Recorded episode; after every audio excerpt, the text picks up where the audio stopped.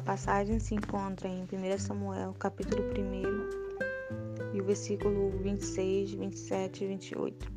É uma passagem muito conhecida, uma, uma história muito conhecida, né?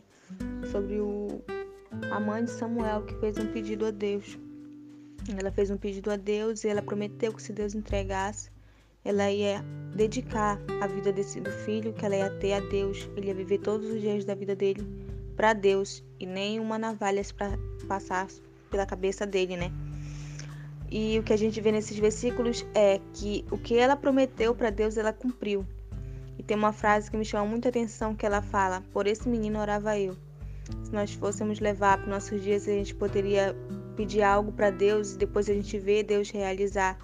A gente pode parafrasear e dizer: "Por essa bênção orava eu, por essa cura orava eu, por essa salvação, essa pessoa orava eu".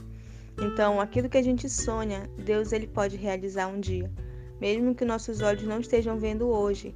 Um dia, pelos olhos carnais, não apenas espirituais, mas pelos nossos próprios olhos, nós vamos ver a nossa bênção e o nosso sonho se realizar.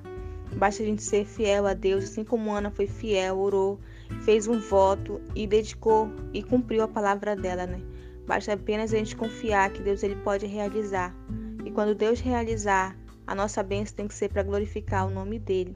Assim como Samuel glorificou a Deus a vida inteira dele, o ministério dele foi para a glória de Deus. As nossas bênçãos têm que ser para a glória de Deus, para abençoar outras pessoas. Amém? Esse é o versículo, essa palavra que eu tenho hoje. E que Deus abençoe cada um de vocês.